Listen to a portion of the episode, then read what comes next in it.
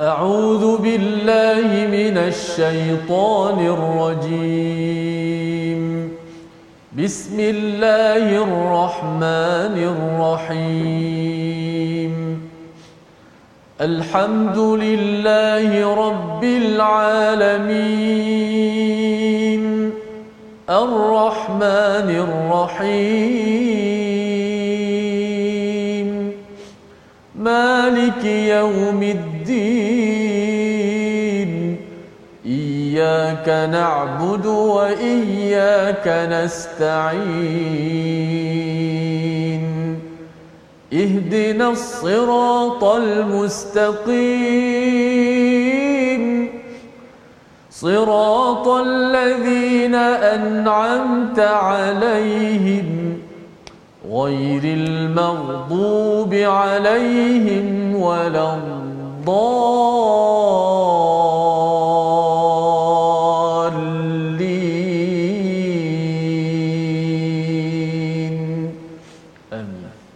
Assalamualaikum warahmatullahi wabarakatuh. Alhamdulillah wassalatu wassalamu ala Rasulillah wa ala alihi wa man wala. Syada la ilaha illallah, syada Muhammadan abduhu wa rasuluh. Allahumma salli ala sayidina Muhammad wa ala alihi wa sahbihi ajma'in. Amma ba'du. Apa khabar tuan-tuan dan puan yang dirahmati Allah sekalian? Kita bertemu dalam My Quran Time baca faham amal. Pada hari ini kita menyambung halaman 302.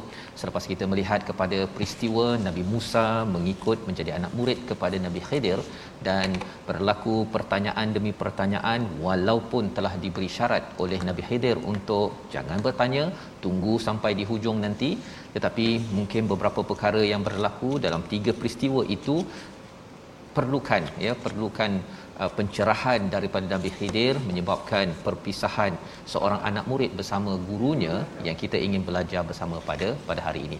Kita mulakan majlis kita pada hari ini ya dengan doa ringkas kita subhanakala ilmalana illa ma 'allamtana innaka antal alimul hakim.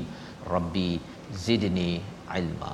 Kita doa pada Allah SWT diberikan ilmu. Pada hari ini kita bersama Ustaz Tirmizi Ali. Apa khabar Ustaz? Baik, Alhamdulillah. Alhamdulillah Ustaz ya. ya. Menarik kisah Al-Kahfi ini. Masya Allah. Surah Al-Kahfi. Dan hari ini kita nak mula merungkai ya kepada tiga peristiwa tersebut. Apa kaitannya beberapa ratu, ribu tahun yang lepas tetapi kaitan dengan tahun 2021 tahun-tahun mendatang.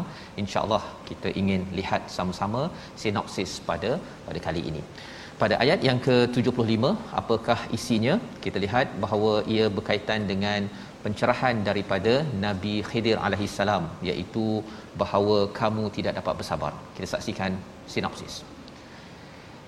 75 hingga 82 lanjutan kisah Nabi Musa bersama dengan Nabi Khidir.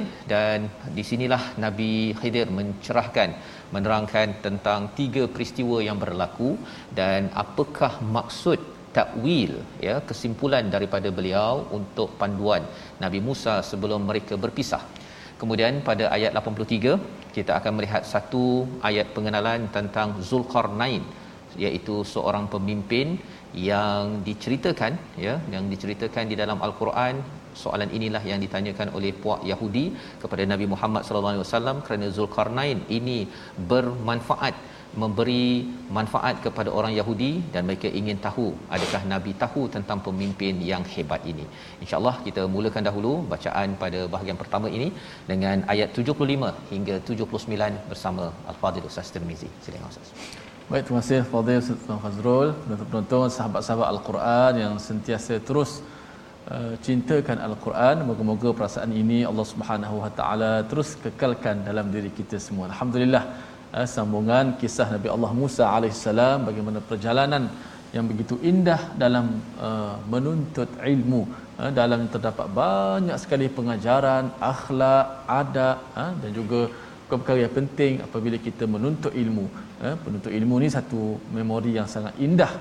Zaman-zaman kita menuntut ilmu dan sekarang pun walaupun kita di alam pekerjaan anak-anak kita terus menuntut ilmu. Dan InsyaAllah kita merungkai ayat Al-Quran pada hari ini. InsyaAllah sama-sama kita baca terlebih dahulu. Mendapatkan rahmat, barakah insyaAllah daripada ayat 75 hingga 79. Jom.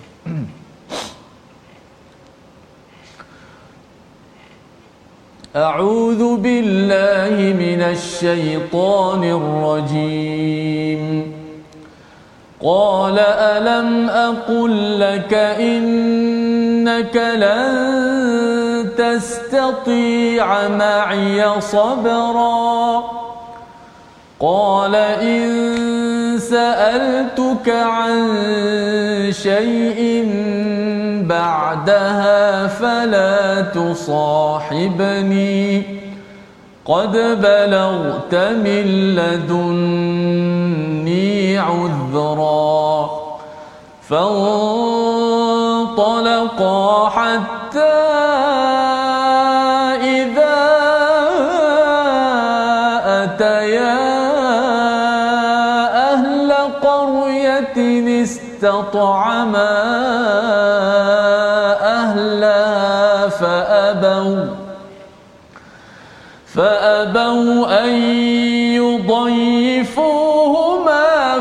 فوجدا فيها جدارا يريد أن ينقض فأقامه. قال لو شئت لاتخذت عليه أجرا.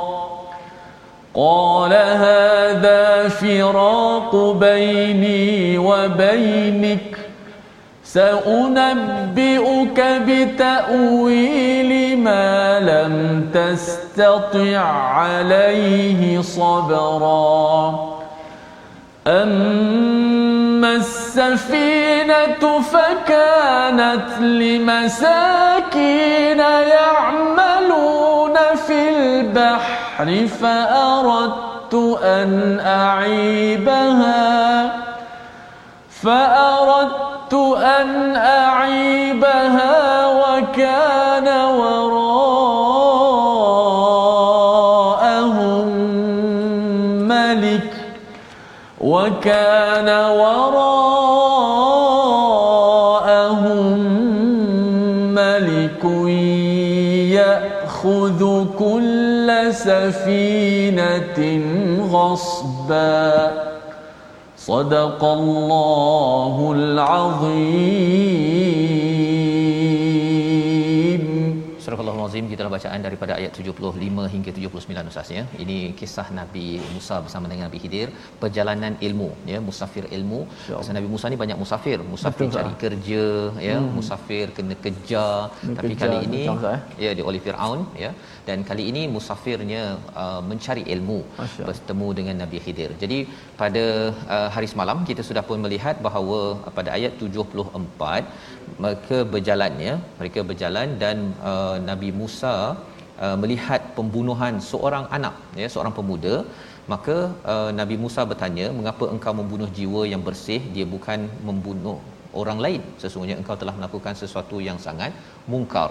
Ini semalam kita lihat bahawa dalam ayat 74 Nabi Musa bertanya ya mempersoalkan kepada gurunya Khidir ya nama yang di, dikaitkan dalam sejarah maka pada hari ini qala alam ya respon daripada gurunya ini Nabi Khidir ini alam aqul laka? Ya bukankah aku dah cakap kat engkau ni? Ha ya. Maksudnya si uh, apa ustaz ya guru ni dia abdan min ibadina ni memang dapat rahmah. Tapi bila anak muridnya buat perangai dia pun boleh naik juga. Dia punya suhu kan? Dia punya uh, bukanlah marah sangat pun tapi nak cerita bahawa aqul laka innaka lan la tastati'a ma'iya sabra. Kamu ni tidak mungkin akan dapat bersamaku bersabar ya. Jadi ini adalah syarat yang kita dah belajar sebelum ini ya bahawa syarat Nabi Musa nak ikut pada Nabi Khidir sebagai anak murid ialah dia kena sabar kena ikut jangan tanya. Ha ini syarat yang dikenakan oleh si si guru. Jadi pada kali ini si guru menyatakan uh, alam aqul laka kan? Bukankah aku dah cakap dah engkau ni takkan sabarnya? Tak mampu untuk bersabar untuk belajar dengan denganku. Maka kata Nabi Musa balasan kepada Nabi Khidir ini pada ayat 76 iaitu in sa'altuka jika aku bertanya kepadamu an ya tentang sesuatu perkara selepas ini fala tusahibni ya Ha, tak apalah eh, engkau tak payahlah lagi aku uh, boleh uh, apa nak me, me, menemankanku ataupun menjadikan aku sebagai anak anak murid. Ini kata Nabi Musa sendiri. Sedar diri. Ini ustaz ya. Yeah. Dalam ayat ni Nabi Musa sedar diri bahawa dia dah dua kali gagal. Jangan bertanya. Kali ketiga dia kata kalau berlaku juga fala tusahibni ya ha, jadi ini tanda kalau di akhir zaman ini kalau katakan kita nak menuntut ilmu misalnya Betul. satu adabnya ialah uh, kena tunggu syarat cikgu tu kena patuh kan? Selagi tidak menyalahi kepada kepada peraturan. Tapi cabarannya dekat sini ialah bunuh ni kan? Nabi Musa ya Nabi Musa uh, sebagai seorang pendakwa sebagai seorang yang memperjuangkan kebaikan sudah tentu nampak eh macam tak kena ya. Maka uh, qad balagta min ladunni udra pada ayat 76 ini kata Nabi Musa uh, kamu telah memiliki uh, alasan yang cukup untuk dismiss uh, untuk keluar. Katakan dekat sekolah tu kena keluar sekolah lah ni. Kena keluar buang sekolah disebabkan apa? Tidak mematuhi peraturan. Maka apakah uh, yang berlaku? Fantalaqa. Mereka pun bergerak ya. Intalaq uh, berdua. Hatta bila berjumpa dengan uh, ahli qaryah ya. Penduduk satu kampung negeri uh, mereka minta makan. Mereka jalan jauh ni jalan jauh musafir. Jadi uh, dalam tradisi ustaz ni orang musafir ini biasanya orang akan layan untuk bagi makan. Ya, itu adab dalam dalam keimanan kita lah sepatutnya. Walaupun orang kenal ke tak kenal kita kalau jumpa orang yang bermusafir perlukan bantuan kita kena kena bantu. Maka bila mereka dah sampai ke tempat itu mereka berjumpa dan mereka minta uh, sedikitlah ya istat'ama ahlaha agar diberikan uh, makanan tetapi apa yang berlaku oleh mereka mereka penduduk uh, negeri tersebut faabau ya mereka itu enggan memberi an yudaifuhuma untuk menjadi uh, menyambut tetamu ini ya. Dan dalam keadaan yang masyarakatnya kasar uh, bengis tidak melayan kepada tetamu maka Nabi uh, Khidir dan juga Nabi Musa bertemu dengan satu dinding maksudnya satu bangunan lah satu bangunan yang yang qadda fa aqamah ya. Yang qadda ini maksudnya hampir nak runtuh. Hmm. hampir nak runtuh. Ini dah ber, kalau kita naik rumah tu dia dah grok grok grok grok. Dah dekat nak runtuh dah. Dan bila jumpa sahaja bangunan tersebut Nabi Khidir buat apa? Tadi tak dapat makanan ni dah letih tak dapat makanan. Dengan anak murid kan? Nabi Musa fa mereka dirikan ataupun di, Nabi Khidir memperbaiki bangunan tersebut. Ya uh, nak bangunkan bangunan sama ada ada yang kata just uh, ikat sahaja ataupun ada yang kata sampai dia kena cari bahan untuk dirikan balik betul-betul bangunan tersebut. Ya seperti yang kita boleh lihat pada pada uh, bangunan-bangunan yang runtuh. Maka pada waktu ini ha kan tadi Nabi Musa dah kata aku takkan tanya kan? Kali ini Nabi Musa cakap apa? Lau syi'ta lattakhadta alaihi ajra. Nabi Musa tak bercakap ni tak bertanya. Dia lau syi'ta kalau bagus sepatutnya kamu ambil uh, apa kita ambil upah kalau buat bangunan. Oh, kalau runtuh macam ini nak bina balik ustaz ya. Hmm. uh, upahnya boleh tahan jugalah kan. Paling kurang pun dapatlah makanan ke ya daripada daripada penduduk kawasan tersebut ya. Tetapi tetapi apakah yang berlaku? Orang-orang di situ memang jenis bengis. Tidak mahu memberi makanan dan bila Nabi Musa cakap lau syi'ta lattakhadhta alaihi ajra nampak macam tidak bertanya soalan tetapi pasal sebenarnya itu adalah cara lain ya untuk beritahu eh sebenarnya mengapa pergi pergi dirikan bangunan ini padahal orang ni tak pun melayan kita? Maka kata Nabi Khidir pada ayat 78 qala hadha ini adalah firaqu perpisahan di antara baini wa bainik Ha, perkataan baini wa bainik pun menarik ustaz ya, bukan bainik wa baini. Hmm. Baini wa bainik maksudnya apa? Antara aku dengan engkau. Maksudnya aku dah berpisah, bara ataupun firaq dan engkau kalau nak stay, nak belajar kau duduk di sini, aku nak pergi. Ha kan ni cikgu cikgu tegas ni ya cikgu tegas yang memberi tapi dah beri syarat. Dah beri syarat awal-awal kepada Nabi Musa dan Nabi Musa kata insya-Allah aku ini akan jadi di kalangan orang yang yang sabar yang kita dah baca sebelum sebelum ini. Jadi Nabi Nabi uh, Khaidir kata sa'unabbi'uka bi ta'wili ma lam tastati' alaihi sabra aku tak akan tinggalkan kau begitu sahaja. Aku akan khabarkan saunabbiuka bitawil iaitu satu kesimpulan. Apakah lesson learn ha ya pelajaran daripada tiga peristiwa yang kamu tak dapat bersabar sebentar. Sebentar tadi. Ni cikgu yang bagus. Cikgu yang bagus dia bukan uh, letakkan pelajar tu tertanya-tanya eh aku kena tinggal. Ha kan? Tapi dia terangkan dahulu walaupun sebenarnya lepas ini kena tinggallah Nabi Musa disebabkan tidak mampu ber, bersabar. Maka yang pertama yang pertama yang dibacakan oleh Ustaz uh, Tirmizi sebentar tadi kita nak baca sekali lagi ayat 79. Ini adalah ayat kesimpulan, ayat penerangan tentang kisah kapal ataupun lebih tepatnya adalah sampanlah perahu bot kecil safinah. Kalau besar dalam uh, al-Quran ada fulk ya. Tapi kalau kecil namanya safinah yang telah ditebuk yang telah di dibocorkan. Kita baca sekali lagi ayat 79 silakan ustaz Baik, uh, menarik betul kisah ni ayat 79 bagaimana uh, walaupun perpisahan tapi uh, Khidir tetap akan menerangkan ya menerangkan. kenapa tindakan-tindakan yang yang betul. tak boleh sabar itu ya. supaya itulah penjelasan demi penjelasan. Baik, ini, ini cikgu yang bagus lah Ustaz. Cikgu. Ya, kalau cikgu tak bagus, ayah yang kurang bagus sikit, ha. dia apalah kamu ni tak faham-faham kan? Lepas tanya. tu jangan tanya. Lepas Buat tu dia, dia tak cerita apa pun. Ah ha, yang itu bukan ayah yang sesuai mengikut Nabi Khidir. Kita kita belajar sikit-sikit Ustaz kan. Okay, masya-Allah, masya-Allah. Baik, ayat 729. Auzubillahi minasyaitonir rajim. أما السفينة فكانت لمساكين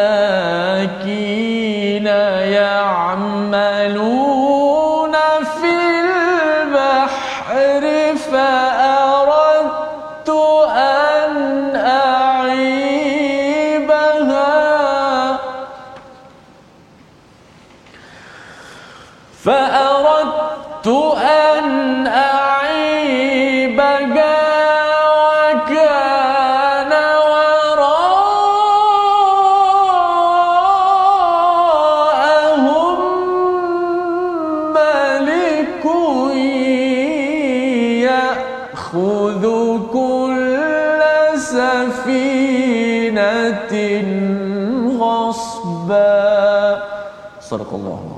Surah Allah Azim adapun perahu itu adalah milik orang miskin yang bekerja di laut. Aku merosaknya kerana ia di hadapan mereka ada seorang raja yang akan merampas setiap perahu. Itu adalah terjemahan daripada ayat yang ke-79 tuan-tuan boleh bayangkan kalau ada perahu ada sampan ada bot ha, di sungai ataupun di laut ya tuan-tuan boleh bayangkan di mana kalau kita nampak sampan begitu ia adalah sumber ya sumber pencarian kepada nelayan kepada orang-orang yang uh, miskin. Ini bukan fulk besar ini yang kecil-kecil sahaja. Nelayan nak cari uh, ikan ataupun nak bawa perahu dan sebagainya maka ini adalah adalah daripada daripada ayat yang ke-79 ammas safinah ya. Tentang peristiwa safinah itu fakanat limasakin ini adalah milik orang miskin ya. Milik orang miskin. Maka ya'maluna fil bahr mereka ini bekerja di di lautan di laut. Aku ingin mengaibkan ataupun merosakkannya. Nah ini istilah yang beradab Ustaz ya. Antara adab uh, bagaimana nabi khidir bercakap. Hmm. fa an aibaha dia tak cakap bahawa Allah nak ia dirosakkan pasal benda-benda yang negatif ini. Kita kalau nak cakap kita beritahu ia adalah daripada kita. Ya tetapi perkara yang yang indah yang baik maka kita berikan kredit itu kepada kepada Allah Subhanahu Wa Taala sebagaimana kita akan baca dalam ayat ke-80 sebentar sebentar nanti. Wa kana wara'ahum malik ya di belakang mereka itu ataupun di jauh daripada mereka itu ada seorang pemerintah raja yang apakah yang dibuat oleh raja tersebut? Dia akan ambil safinatin wasba iaitu mengambil perahu sudah tentu yang baik secara secara paksa. Ha, jadi ini cara berfikir yang dibawakan oleh Nabi Nabi Khidir. Kalau katakan safinah ini tidak di ditebuk ataupun dirosakkan datang raja semak cek balik pula oh dia akan dirampas. Habis mata pencarian bagi bagi si nelayan-nelayan yang ada di sekitar kawasan tersebut tetapi apabila dirosakkan maka kesannya apa walaupun dia adalah satu mudarat tetapi mudarat itu lebih kecil daripada mudarat lebih besar sampan kena kena rampas habis terus mata pencarian bagi si nelayan pada waktu tersebut. Jadi ini adalah adalah satu kaedah dalam kehidupan kita yang boleh kita belajar kita me, mengelakkan daripada mudarat yang lebih besar. Ini kaedah yang disentuh oleh uh, Imam As-Sa'di dia kata tentang kaedah ulama mengistimbatkan hukum dan kita semua pun dalam membuat keputusan. Ada dua perkara ya sesuatu yang berlaku kita nak mungkin yang ini ada kekurangan ini pun ada kekurangan. Kita pilih yang yang lebih kecil kekurangannya itu untuk kita maju ke ke depan itu adalah perkara yang perlu menjadi asas yang kita belajar pada ayat 79 dan menarik apabila kita tengok setakat ini ustaz ya yeah. bila nabi Musa ini ditegur oleh nabi Khidir mm-hmm. nabi Musa tak minta maaf Ha ini dibincangkan oleh Ibnu Ashur ya okay. dalam uh, tafsirnya. Dia kata Menarik. mengapa Nabi Musa tak minta maaf? Rupa-rupanya Nabi Musa tak minta maaf pasal Nabi Musa satu tak nak cakap bahawa dia terlupa janji dia. Okay. Nabi Musa memang ingat. Ya, jadi bila ingat janji tersebut bukan pelupa, jadi uh, tak payah minta maaf pasal dia minta maaf ni terlupa, tak ada. Nabi Musa memang ingat janji dia bahawa dia akan bersabar, tetapi Nabi Musa ini adalah seorang nabi, jadi dia tidak mahu melihat kemungkaran berlaku. Jadi bila tak nak kemungkaran berlaku Nabi Musa bertanya itu bukan pasal Nabi Musa terlupa ke ataupun tak nak jadi anak murid yang tak bagus ke tetapi kerana ada sebab ada sebab iaitu tak nak kemungkaran berlaku. Cuma cuma cabarannya apa? Rupanya ilmu yang ada pada Nabi Khidir lebih daripada Nabi Nabi Musa maksudnya jadi bila ilmu lebih ada orang nampak kalau kamu tak rosakkan sampan ini mungkar lebih besar. Kan mungkar lebih besar. Kena rampas sampan tersebut. Tapi kalau kita tebuk sikit maka mungkar itu jadi lebih kecil. Ha, jadi cara berfikir begini menilai begini mencabar juga ustaz ya, ya. kecuali kalau orang yang ada ilmu yang ada ilham yang Allah berikan dan sudah tentunya ia ada kaitan dengan bagaimana seseorang itu berinteraksi dengan Quran dan sentiasa diberikan panduan oleh Allah Subhanahu Wa Taala. Sudah tentu Nabi Khidir uh, ada perbezaannya. Kita akan belajar nanti dalam halaman seterusnya iaitu ini adalah perintah daripada Allah Subhanahu Wa Taala dan bagaimana kita nak mengamalkan setakat ini ustaz rasa bila dah tengok perkara ni ustaz ya mm-hmm. apa uh, biasa ustaz baca surah al-kahfi ni apa yeah, yeah. Uh, perasaan ustaz bila tahu bahawa Nabi Khidir ada ilmu ladun ya iaitu ilmu dari sisi Allah ini berbanding dengan kita lah. Uh, silakan ustaz ada ada masya-Allah saya uh, benarlah bila kita uh, paling penting sekali kita tidaklah mengejar uh, yeah. ilmu begituan nak cari ilmu tapi tak buat apa-apa yeah. tapi uh, Uh, menarik ada satu Syekh uh, Mutawalli Syarawi mm-hmm. dengan kupas ayat wattaqullah wa yuallimukumullah Ustaz. Dan kamu bertakwa pada Allah, Allah Taala akan ajarkan kepada ajar. kamu. Yeah. Uh, menarik ayat tu. Mungkin yeah. Ustaz Fah kena bantu kita lah yeah. untuk uh, edisi yang akan datang bagaimana uh, dia punya uh, perjalanan Nabi Allah sebab dia dua-dua seorang nabi mm-hmm. jadi mhm. mungkin kita sebagai sebagai uh, uh, apa yang kita boleh contoh. Contohi ya. Dan bila bercakap tentang takwa tu kita nak bincang ustaz ya. Insyaallah hmm. selepas rehat nanti okay. kita lihat dahulu kepada perkataan pilihan kita. Iaitu sahiba melindungi bersahabat ataupun menemankan 79 97 kali disebut di dalam al-Quran.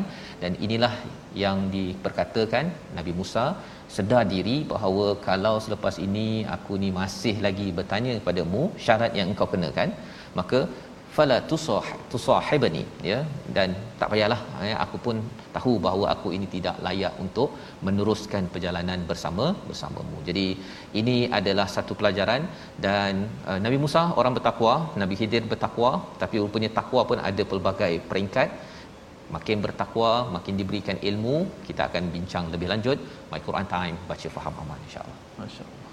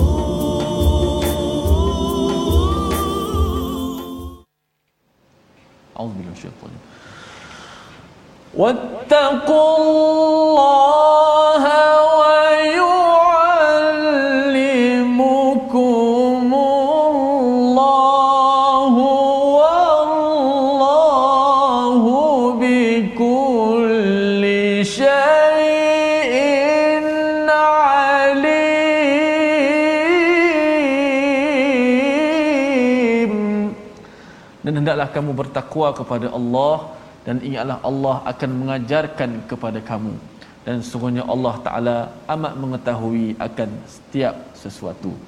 InsyaAllah, Alhamdulillah, terima kasih kepada semua penonton-penonton terus setia dalam My Quran Time, baca, faham, amal. Alhamdulillah, eh, pada ayat terakhir, ayat yang panjang, eh, ayat hutang dalam di hujung itu Ustaz Fas, ya. disebut tentang kamu bertakwa pada Allah, Allah akan mengajarkan kepada kamu sebelum saya masuk tajwid mungkin Ustaz Fas boleh relate sikit dengan ayat tadi. Ya sebenarnya bila Ustaz cakap wattaqu Ustaz ya seorang hamba bila dia banyak beribadah dia mm-hmm. insya-Allah menjadi orang bertakwa Allah akan ajarkan ilmu-ilmu kepada beliau ya sama macam Nabi Khidir ini dia adalah abdan min ibadina pada ayat yang ke-65 maka Allah berikan rahmat Allah kata wa'allamnahu min ladunna ilma Allah ajarkan ilmu dari sisi Allah hmm. itu istilah orang cakap ilmu laduni tu yeah. ya ilmu laduni ni bukannya bila belajar saja betapa dekat gua lepas tu jadi kebal itulah ilmu laduni ya hmm. ataupun hmm. kalau orang tu pakai serban besar kemudian ada janggut kemudian dia boleh baca minda orang oh itu ilmu laduni bukan pasal tak solat betul tak solat berarti isap rokok cerut kan okey ha, jadi jangan tuan-tuan tersilap faham tentang istilah laduni itu ladun itu maksudnya dari sisi Allah dan Allah beri hanya kepada orang yang betul-betul menjadi hamba kepada Allah ya so. jika dia tak sembahyang dia isap cerut pula sambil itu kan mm-hmm. uh, dan menipu orang uh, kemudian kita kata dia ni boleh membaca pemikiran ilmu laduni itu sebenarnya adalah mungkin bomoh ataupun yang dapat daripada jin ataupun syaitan ya nauzubillah kita jangan tertipu tetapi itu adalah antara cabaran akhir zaman di mana ramai orang yang tertipu dengan sesuatu yang bukan bersumberkan ilmu. Jadi kalau kita tengok tadi ustaz ya ayat ya. itu di hujung uh, surah al-baqarah ayat 282 berkaitan dengan hutang hmm. kalau kita buntu dalam nak bayar hutang sebenarnya banyakkan lagi ibadah nanti kita jadi takwa Allah akan ajarkan ilmu macam mana nak menguruskan hutang kita. Dan itu adalah antara solusi penting akhir zaman ini ustaz ya. Insyaallah. masya-Allah. Pentinglah ulama-ulama kita berpesan kepada kita belajarlah ilmu yang betul ilmu yang sahih daripada Quran as-sunnah akidah yang betul akidah yang sahih akhlak yang baik. Uh, mudah-mudahan kita bertakwa kepada Allah Subhanahu wa taala. Baik sedikit tajuk pada hari ini uh, kita dah belajar berkenaan dengan maksilah. Uh, ataupun disebut sebagai maksilah yang tawilah yang kita kena baca panjang. Uh, yang kita baca empat dan lima harakat. Macam mak jaiz mufassil Hari ini nak tahu apakah perbezaan antara mak jaiz mufassil yang kita dah belajar dahulu dengan uh, maksilah tawilah. Perbezaan mak jaiz mufassil hakiki Uh, dan maksilah tawilah iaitu mak jaiz munfasil ataupun yang hakiki berlaku pada huruf mak yang tiga alif waw ya. Adapun maksilah tawilah hanya berlaku pada huruf uh, waw pada huruf ya saja. Ia berlaku pada baris depan uh, hu dan juga berlaku pada baris bawah saja. Bihi ataina contoh. Okey? Okey. Kemudian yang kedua uh, huruf mat pada mat jaiz munfasil yang hakiki kekal ketika wasal dan ketika wakaf. Huruf mat itu. Huruf mat alif waw ya tu kekal sama ada ketika waqaf ataupun ketika wasal. Sambung ke wakaf kekal. Adapun huruf mat pada mat silah tawilah kekal hanya ketika ketika wasal sahaja. Ha, ketika ketika mana? Ketika waqaf sahaja. Wasal sahaja. Dan yang ketiga yang terakhir huruf mat pada mat jaiz mufasil ada pada resam ada pada penulisan. Nampak alif waw ya sama ada tiga-tiga itulah okey pun huruf mat pada mat silah tawilah tidak ada pada resam. Ha, dia tidak ada pada penulisan. Ha, dia hanya letak tanda uh, waw kecil saja. Dia tidak sambung dengan huruf hak dhamir tersebut. Okey itu perbezaan sahaja. Ha, pun uh, bacaannya uh, pada maksilah tawilah bila kita baca dengan sambung baca dengan wasal maka dibaca sebagai mak jaiz empat ataupun lima harakat. Terima kasih. Wallahu a'lam Baik, terima kasih ucapkan pada Ustaz Tirmizi berkongsi sebentar tadi tentang maksilah dan moga-moga terus Ustaz ya kita ya. dapat belajar hmm. dan mendalami lagi surah Al-Kahfi ni pun kita ada uh, contoh-contoh itu sebut Ustaz ya betul, tentang perkara ini dan hmm. um, disebabkan setiap minggu kalau katakan kita mengamalkan surah Al-Kahfi ini dia boleh tergeliat juga lidah kalau katakan kita tak jaga makhraj ya ah, dan betul. juga mat-mat yang yang ada dalam surah ini. Baik, kita ingin teruskan dengan ayat 80 hingga 83 melihat kepada kesimpulan kisah kedua dan kisah ketiga dalam peristiwa perjalanan ilmu Nabi Musa bersama bersama dengan Nabi Khidir Ustaz ya. Hmm. Kita sambung ayat 80 hingga 83 bersama Ustaz Tirmizi. Baik, terima kasih Fadil Ustaz Fazrul, penutup sahabat Al-Quran sekalian. Kita berada di hujung-hujung dah musafir ilmu ha, Nabi Allah uh, Musa alaihi salam yang kita sayangi, yang kita cintai lebih daripada diri kita sendiri. Inilah nama Nabi alaihi salatu wasalam, uh, penyambung ataupun penyampai risalah tauhid kita mengesahkan Allah Subhanahu wa taala. Kita sambung ayat yang ke-80 hingga 83 dengan uh, sambungan daripada awal tadi maqam ataupun taranum uh, ajam ataupun jiharkah. A'udzubillahi minasyaitonir rajim. Wa أما الغلام فكان أبواه مؤمنين فخشينا فخشينا أن يرهقهما طغيانا وكفرا. فأردنا أن يبدلهما ربهما خيرا منه زكاة وأقرب رحما. وأما فكان لغلامين يتيمين في المدينة وكان تحته كنز لهما وكان تحته كنز لهما وكان أبوهما صالحا فأراد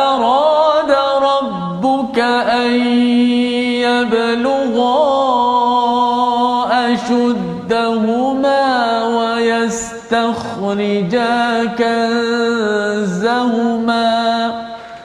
ويستخرجا كنزهما رحمة من ربك وما فعلته عن أمري. ذلك تأويل تستطع عليه صبرا ويسألونك عن ذي القرنين قل سأتلو عليكم منه ذكرا صدق الله العظيم Al-Azim ayat 80 hingga 83 menyambung kepada kisah perjalanan Nabi Musa uh, Nabi Musa dijelaskan ustaz ya tentang ya. peristiwa yang kedua apabila dibunuh seorang anak ya seorang anak istilahnya nafsan zakiyatan bighairi nafs laqad jita syai'an nukra pada ayat yang ke-74 jadi Nabi Khidir menjelaskan pada ayat yang ke-80 iaitu dan adapun anak muda yang kafir itu kedua-dua orang tuanya mukmin. Dan kami bimbang kalau dia akan memaksa kedua orang tuanya kepada kesesatan dan juga kepada kekufuran. Itu adalah ayat yang ke-80 wa ammal ghulam anak kecil. Ya anak kecil itu fakana abawahu mu'minain. Ya ayahnya ataupun kedua ibu bapanya adalah mukminain iaitu mereka itu beriman kepada Allah Subhanahu taala fahashina ya kami khawatir bahawa dia akan dipaksa dua-dua itu dipaksa ataupun dikerah didorong oleh anaknya itu untuk berbuat dua perkara.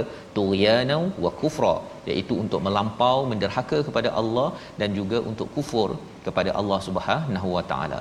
Maka dengan sebab itu itulah kesimpulannya fa aradna kami berharap kami akan tukarkan untuk kedua-duanya. Ya Tuhan mereka berdua dengan anak yang lebih baik. Khairam minhu zakatan wa aqraba ruhma. Iaitu lebih baik daripada apa anak yang genius itulah ya. Satu suci zakah itu. Satu lagi adalah genius intelligent ya. Bijak.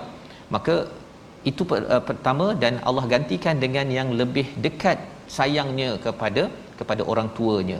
Jadi ini adalah kesimpulan bagi kisah yang kedua. Hmm. Anak tersebut rupa-rupanya dia ada mak ayah yang baik, yang beriman, maka Allah jaga orang beriman ini, anaknya itu dimatikanlah ustaz ya. Maksudnya dibunuh oleh Nabi Nabi uh, Khidir.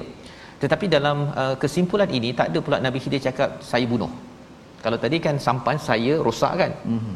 yang ini dia tak cakap saya bunuh pasal apa? Pasal bukan Nabi Khidir ini yang sebenarnya uh, layak untuk menyatakan okey saya bunuh.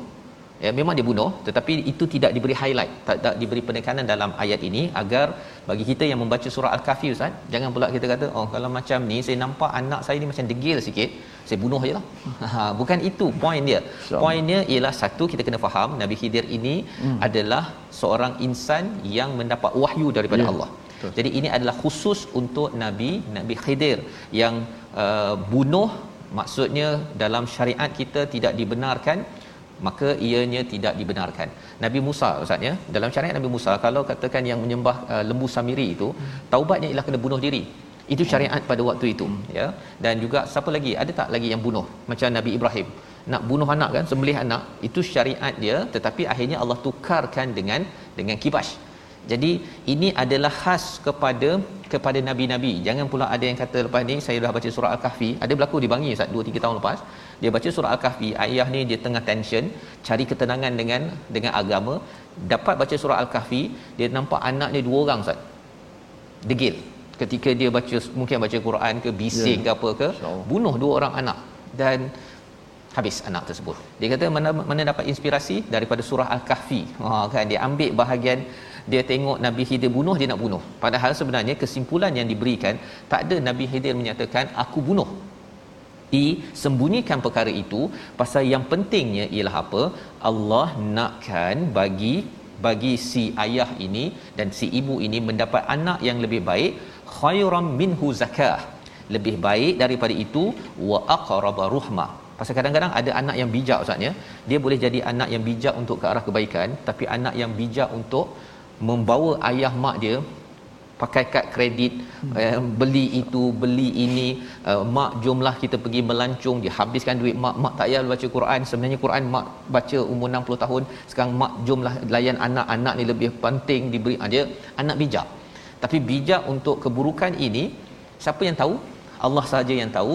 Jadi dalam hal ini anak ini ditarik oleh Allah Subhanahu wa taala. Ini pelajaran bagi ayat yang ke 81 dan lebih daripada itu anak yang kita perlu didik perlulah anak yang mencapai standard pada ayat 81 apakah ayat tersebut? Iaitu zakah iaitu dia lebih suci bijak untuk makin lebih menyucikan jiwa. Bukan bijak yang mengotorkan jiwa. Itu hmm. ciri anak yang kita kena bina pada akhir zaman. Kalau kita tengok kisah pertama tentang pemuda itu bila bangun suruh cari makanan yang uh, azka ya makanan yang bersih untuk membersihkan dalaman Ha, jadi maksudnya tuan-tuan sekalian kita kena cari rezeki yang halal berikan pada anak dan bagi anak ini agar membersihkan jiwanya dengan Quran tazkiyah tun nufus. Ingatkan bersihkan akhlaknya itu ciri yang pertama. Dan yang keduanya wa aqraba ruhma. Seorang anak yang menyayangi mak ayahnya menjaga silaturahim dan juga menjaga silaturahim dengan orang-orang orang-orang lain. Ini ciri anak yang perlu kita siapkan pada akhir zaman. Apa kesan kalau tidak ada anak begini dia akan menguturkan jiwanya merosakkan alam. Dan kalau dia tidak jaga silaturahim dia main game je ustaz. Hmm. main game je tak kisah pasal mak tak kisah pasal ayah tak kisah pasal saudara itu akan merosakkan lagi jati diri bagi seorang anak terutama pada akhir akhir zaman ini insyaallah. Jadi ayat yang ke 82 ayat 82 itu panjang ya tetapi kita nak baca sekali lagi ustaz ya pasal cerita ni menarik.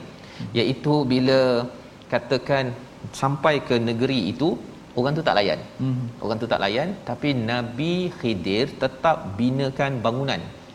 Kita tahu bahawa bangunan itu diceritakan dalam ayat ini ayat 82 bawahnya ada harta karun. Ha, bukan harta karun lah, harta uh, simpanan. Tapi apa pelajaran untuk ibu ayah yang ikuti program My Quran Time pada hari ini? Kadang-kadang ada anak kita tak nak dengar Quran Time contohnya. Ataupun kita suruh sembahyang dia lambat sedikit uh, apa pelajaran yang besar akhir zaman ini sebagai seorang ibu ayah? Ayat 82 kita baca sekali lagi dan kita nak cuba ambil pelajaran sebenar-benarnya agar ibu ayah kuatkan amal soleh. Kerana ia ada kesan dalam ayat 82 silakan ustaz InsyaAllah inilah ayat terakhir Ustaz Fas eh tentang apa nama ni perjalanan musafir uh, rasa macam tak puas lagi sebenarnya Ustaz Fas. Tak dengar lagi dia punya babak-babak tu sangat menarik dan banyak pengajaran yang boleh kita ambil. Walaupun mungkin di sana ada perkara yang khususiat untuk para nabi alaihi wasallam tapi banyak perkara-perkara yang boleh kita ambil pengajaran uh, bila Ustaz Fah dapat relatekan dalam kehidupan kita seharian anak-anak, ibu dan ayah supaya tak menjadi uh, ibu ataupun isteri ataupun anak tak menjadi musuh kepada suami tak menjadi musuh kepada isteri. Dalam melakukan kebaikan. Ayat 82 Auzubillahi minasyaitanir rajim wa ammal jidaru fakana li ghulamayn yatimayn fil madinati wa kana tahtahu kan وكان تحته كنز لهما وكان أبوهما صالحا. فأراد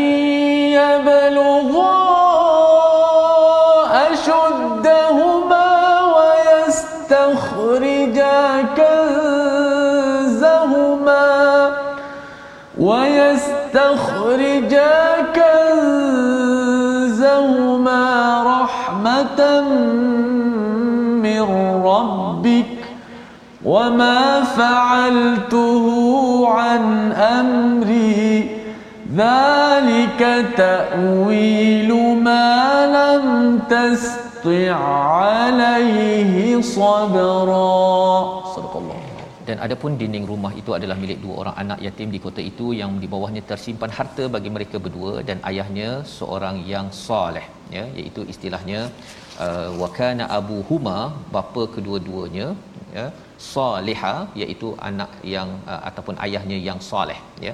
Jadi ini adalah milik dua orang anak ayahnya soleh pelajaran untuk kita apa tuan-tuan? Apabila ayah ataupun ibu soleh kesannya ayah itu ataupun Allah akan menjaga anak itu walaupun ayahnya sudah meninggal dunia termasuk jaga harta yang dipunyai oleh anak tersebut ustaz ya. Jadi nak ceritanya ialah tuan-tuan bila baca banyak Quran, bila ibu-ibu terus beramal soleh walaupun anak mungkin kurang sedikit, teruskan kesolehan kita. Tambahkan lagi soleh kita sehingga kan Imam Qurtubi menyatakan bahawa uh, sesungguhnya Allah memelihara orang yang soleh pada tujuh keturunannya sampai tujuh keturunan. Mungkin anak kita terbabas sedikit kurang sedikit apa sebagainya tapi sampai tujuh keturunan Allah akan panggil anak kita itu kerana apa? Kerana berkat kesolehan si ayah itu sendiri Allah. dan dalilnya adalah pada ayat 82 ini Allah. sebagai satu inspirasi kepada kita Allah kata fa arada rabbuka ay yablugha ashuddahuma wa yastakhrija kanzahuma rahmatan min rabbik sebagai satu rahmat daripada Allah rahmat kepada ayah soleh ya ibu soleh dia akan dijaga anaknya itu sampai harta karun itu ataupun harta tinggalannya ya uh, milik anak yatim tapi kalau dikeluarkan nanti orang-orang kampung yang bengis yang tak nak bagi makan pun nampak dia harta anak yatim dia sapunya. Tetapi Allah utuskan seorang nabi Khidir binakan bangunan itu cara Allah menunjukkan kasih sayang. Dan dalam hidup kita tuan-tuan jika kita nak anak kita itu terus dapat kasih sayang daripada Allah kita banyakkan amal soleh. Dan inilah takwil malam tastia' alaihi sabra kata Nabi Khidir inilah kesimpulan penerangan atas apa yang di sini tastia' bukan tastati' pasal tastati' ada ta ustaz ya? Hmm. maksudnya itu masih boleh lagi sabar. Tapi yang ini kamu memang dah tak ada peluang sabar dah. Yang awal tadi bila kata lan tastati' ada kata ta itu maksudnya ada peluang lagi. Kali, kali ini ini adalah that's it. Habis. Aku nak pergi dah itu tiga pelajaran untuk Nabi Musa dan alhamdulillah untuk kita ya kalau tidak ustaz ya banyak lagi tapi cukuplah tiga Betul. rasanya tiga ini pun sebenarnya Masya. kita dapat simpulkan dengan Betul. bagaimana kisah jaga ekonomi pada sampan tadi jaga bahagian jangan ada jenayah dalam rumah dan jaga kita kena perjuangkan kebajikan orang-orang yang lemah dalam masyarakat kita dan kisah Zulkarnain kita akan ikuti pada hari esok seterusnya insya-Allah. Kita lihat resolusi hari ini iaitu kita bina kesabaran ketika bina ataupun menuntut ilmu. Itu penting agar kita terus mendapat manfaat daripada guru kita.